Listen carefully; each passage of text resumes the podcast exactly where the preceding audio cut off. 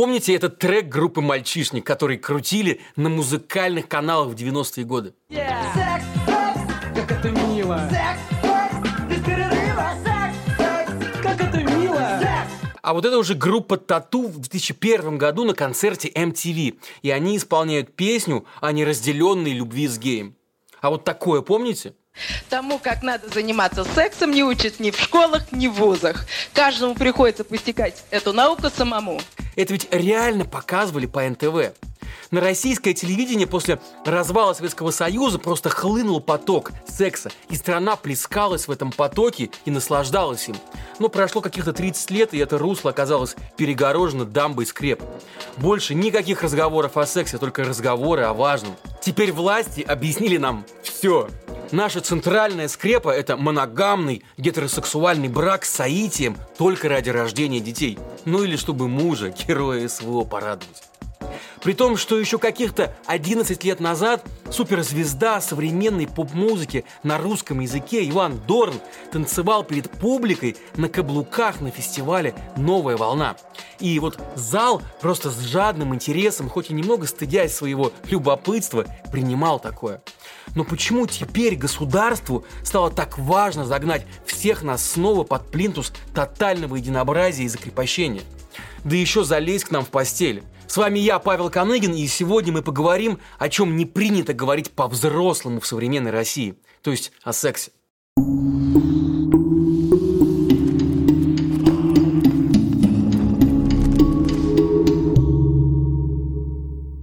Вообще, хоть секс в последние годы и не особо в тренде, но за 30 лет, прошедшие после распада Союза, россияне значительно раскрепостились.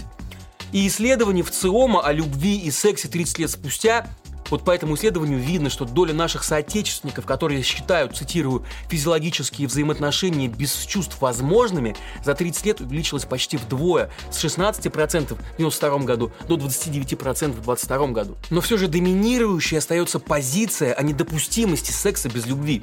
Такого мнения придерживались 63% респондентов в 22 году против 57% в 92 Секса у нас нет, и мы категорически против этого есть, нет рекламы. Это ошибка. А вот что в России есть? У нас в стране пока еще существуют секс-вечеринки, закрыли еще не все секс-шопы. При этом нет ни намека на хотя бы одного открытого представителя ЛГБТ-сообщества ни среди музыкантов, ни среди политиков. А помните, как безобидно все начиналось? Сначала власти заглянули россиянкам под юбки и запретили кружевное белье – а чуть позже стали выступать уже с инициативами рассказывать школьникам о вреде мастурбации. Так государство постепенно пыталось взять под контроль сферу сексуального. Не самый интимный процесс, конечно, а вот именно сексуальность россиян. Давно описана граница, разделяющая понятие авторитарного и тоталитарного режимов – Авторитарный режим жестко контролирует нежелательное участие населения в политической деятельности, но за ее пределами оставляет людей, в общем-то, в покое.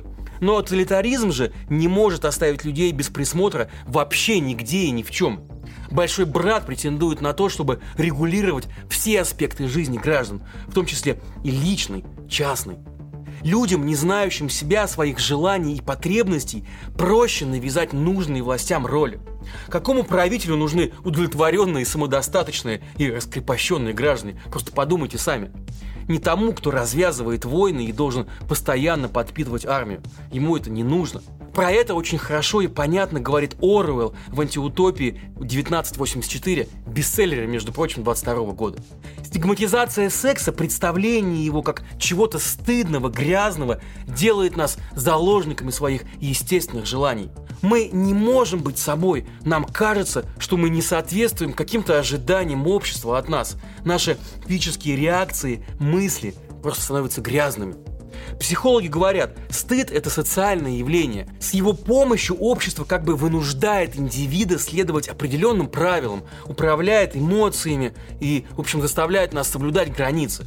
Именно чувство стыда останавливает человека от совершения чего-то социально неодобряемого. Этот страх у нас просто сидит в генах. Изгнание из социума, астракизм был по-настоящему страшен для наших предков. Предки передали его и нам – Контроль над сексуальностью – это, по сути, тоже установление правил игры. какими должны быть мужчина и каким ожиданиям должны соответствовать женщины, чтобы их приняли в общество и они не стали изгоями.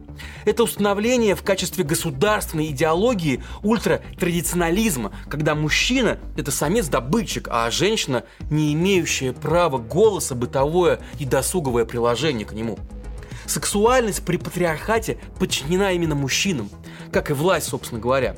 Посмотрите, как это устроено у нас. В Государственной Думе, например, заседают 72 всего женщины. Это 16% от всех депутатских мест. В правительстве же вместе с заместителями председателей лишь 3 женщины. Это всего 9% от общего числа сотрудников.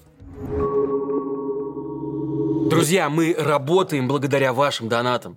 Вы можете поддержать нашу работу, перейдя по QR-коду в описании, и мы будем очень вам благодарны. Все ссылки вы также сможете найти в описании к этому видео. Ваша поддержка помогает нам создавать наши ролики для вас и оставаться с вами вместе. А это сейчас самое главное, потому что вместе мы не одиноки. В патриархальной культуре, где сексуальность находится под контролем мужчин, женщина всегда находится в подчиненном положении.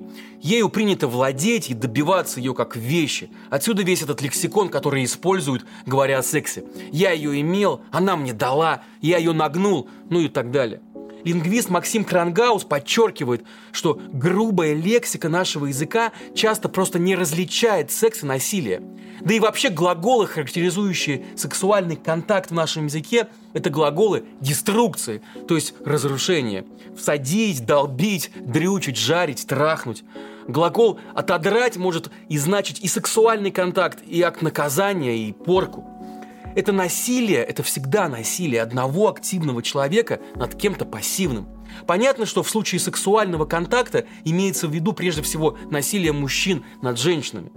Но и в то же время секс в патриархальном обществе – это в целом инструмент доминирования, орудие унижения, средство самоутверждения актора. Мы все читали страшные свидетельства сексуализированного насилия российских военных на оккупированных территориях Украины.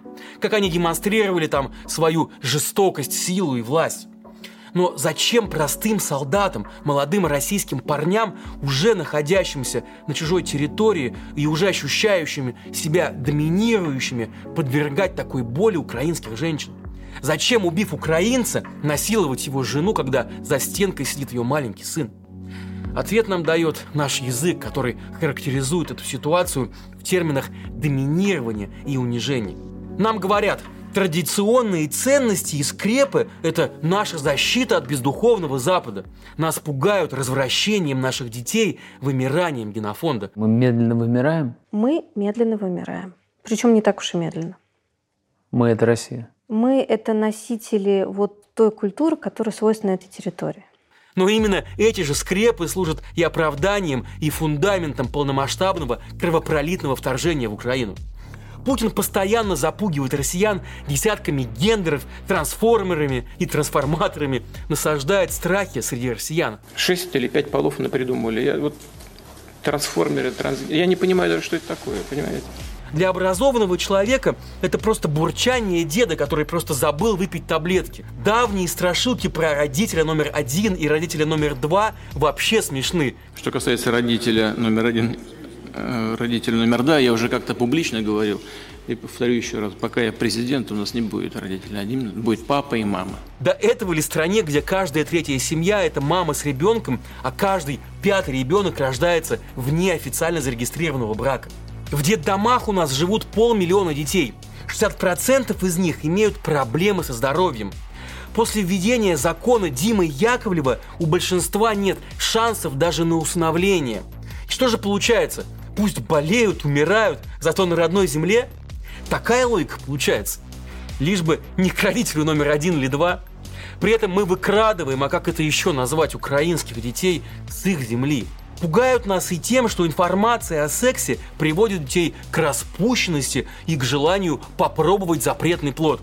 Может быть, даже к гомосексуальным связям. Что с научной точки зрения является просто нонсенсом. Такого не бывает и никогда не было. Но действительно ли там, на Западе, сплошь и рядом извращенцы, а у нас исключительно целомудренные граждане, образующие счастливые традиционные семьи? Все попытки ввести уроки секс-просвета в современной России не увенчались никаким успехом с принятием закона о защите детей от информации сексуального характера и гей-пропаганде. Это стало просто невозможно. Разговоры о сексе с детьми, если и проходят, то только с подачи родителей, у которых с большой степенью вероятности собственный не совсем благополучный опыт. Но вот с вами, например, родители говорили о сексе, а учителя говорили. Я вот, например, расспросил своих коллег, с которыми мы делаем продолжение следует, об их опыте знакомства с темой секса. И вот что я узнал. Кто-то из нас смотрел порно тайком на кассетах после школы с друзьями или в интернете, когда тот появился. Ну а кто-то узнал от школьной подруги, что та уже не девочка. А кто-то рассказал о своем травматичном опыте, когда не смог сказать «нет» парню постарше, который очень нравился. Когда я был подростком, мне тоже было не с кем не обсудить мои переживания, не найти поддержку, когда хотелось разобраться в том, как меняюсь я и вообще мое тело. Ладно, теперь давайте без эмоций. К чему нас уже привело отсутствие сексуального воспитания в стране и монополия государства в теме секса? Вот цифры. Данные Росстата говорят, что треть девушек считает, что при первом контакте забеременеть нельзя, а следовательно, можно и не предохраняться. Что, конечно, они и сделали. Более 40% женщин в России не использовали никакой защиты во время первого полового акта. Вам по-прежнему кажется удивительным, что в стране бушует эпидемия ВИЧ после этого? Каждый час в России 10 человек заражаются ВИЧ-инфекцией. В среднем от СПИДа умирают 87 россиян ежедневно. К тому же байка про то, что при первом сексе нельзя забеременеть, это ведь всего лишь байка. Вот все мы это понимаем. Но какая-то часть сексуальных дебютов из года в год при этом все равно заканчивается беременностью. Кстати, о многом говорит и то, что у нас героинями в обществе становятся беременные в 16. Выходит уже седьмой сезон этого сериала, миллионами просмотрами только на Ютубе, а в преддверии премьеры даже и кинотеатры показывали первые серии этого популярного реалити. Все истории девчонок в шоу однотипно депрессивные. Еще совсем дети, эти девушки, хотят создать семью, родить ребенка, чтобы сбежать из своего дома, где их не любят, и завести уже свою, в которой все будет устроено по-другому. Но ничем хорошим это, конечно, не заканчивается. И, конечно, все участницы шоу распространяют очень опасные убеждения – в России из года в год цифра подростковых беременностей держится на отметке 10-11 тысяч случаев в год.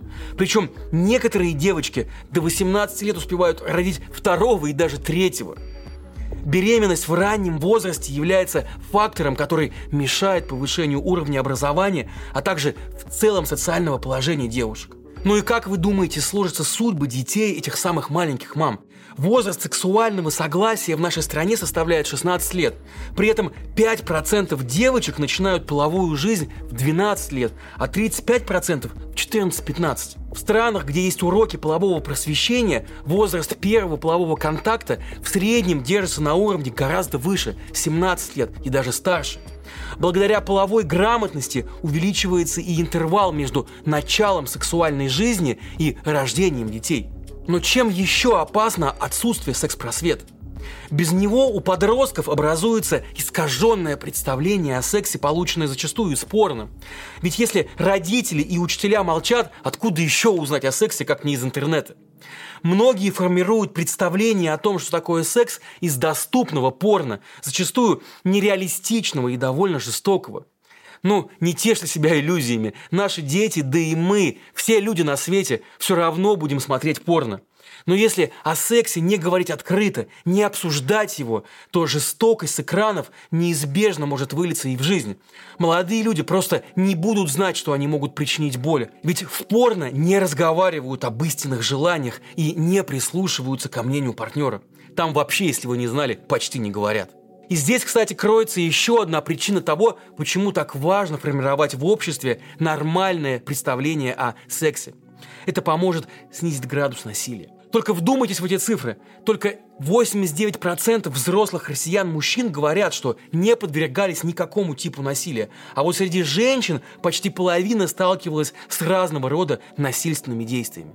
Сколько лет потребовалось адвокатам сестер Хачатурян, чтобы убедить следствие, что они много лет переживали постоянное сексуальное насилие со стороны своего родного отца? Девушек, изнасилованных, униженных своим отцом, продолжила унижать и наша уже правоохранительная и судебная система. И вот еще цифра. Больше 80% преступлений против детей в России совершаются именно в семье. Здесь же, в семье или в ближайшем кругу знакомых, дети чаще всего подвергаются и сексуализированному насилию.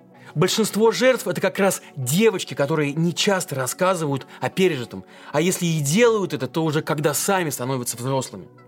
Так происходит именно потому, что разговоры о сексе в нашем обществе – это табу. А наши скрепы – это тогда что? Оправдание насилия? Хваленые традиционные ценности на деле оказываются замшелыми мифами, кнутом для более эффективного управления населением, сотнями тысяч поломанных судеб девчонок и парней. Да, про Sex Education мы с вами слышали, правда, только на Netflix. Но это вовсе не значит, что если нас не научили, с нами не говорили, то и мы не должны узнавать про секс ради уже наших детей. Введение секс-просвета в школах пока не предвидится никак – и теперь только на наших с вами плечах лежит ответственность уберечь наших детей от опасного сексуального поведения и насилия. У меня есть тоже дочь, и вот мне тоже надо будет поговорить с ней о сексе. И я это, конечно, сделаю. Благо источников на русском и тем более английском сейчас просто достаточно. Завались. И все больше психологов и сексологов ведут свои блоги, активисты и просветители пишут книги. лично я буду ориентироваться на международное руководство по сексуальному образованию, которое является стандартом в Европе. Ссылка, кстати, есть в описании. Пожалуйста, заходите. И там, как мы любим язвительно говорить, у них с детьми действительно говорят о сексе с пяти лет. Но не о каких-то там извращениях, как нам это представляют телепропагандисты, а хотя бы о правиле нижнего белья, что ребенка не должны касаться другие люди в тех местах тела, которые обычно закрыты бельем. Да и, наконец, самое элементарное, что нет, значит нет. Давайте уже уходить с вами от пещерных представлений о сексе как о товаре или о том, что нет, значит да, просто нужно дожать. Сейчас во всем мире фундаментальным понятием становится active consent, то есть активное согласие, причем, что важно, на каждую сексуальную практику. Многие страны уже закрепили это на законодательном уровне. Кто-то из зрителей сейчас может, конечно, съязвить. Это что же нам теперь, бумаги в постели подписывать? А язвить не надо.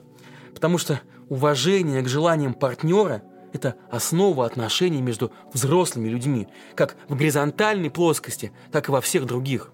Поэтому давайте не забывать, что любой секс – это нормально, если он происходит добровольно и по обоюдному согласию, которое дано добровольно – в трезвом состоянии и в возрасте согласия. И главное, конечно, это уважение друг к другу как к человеку. Любите друг друга так, как душа просит. И, конечно, продолжение следует.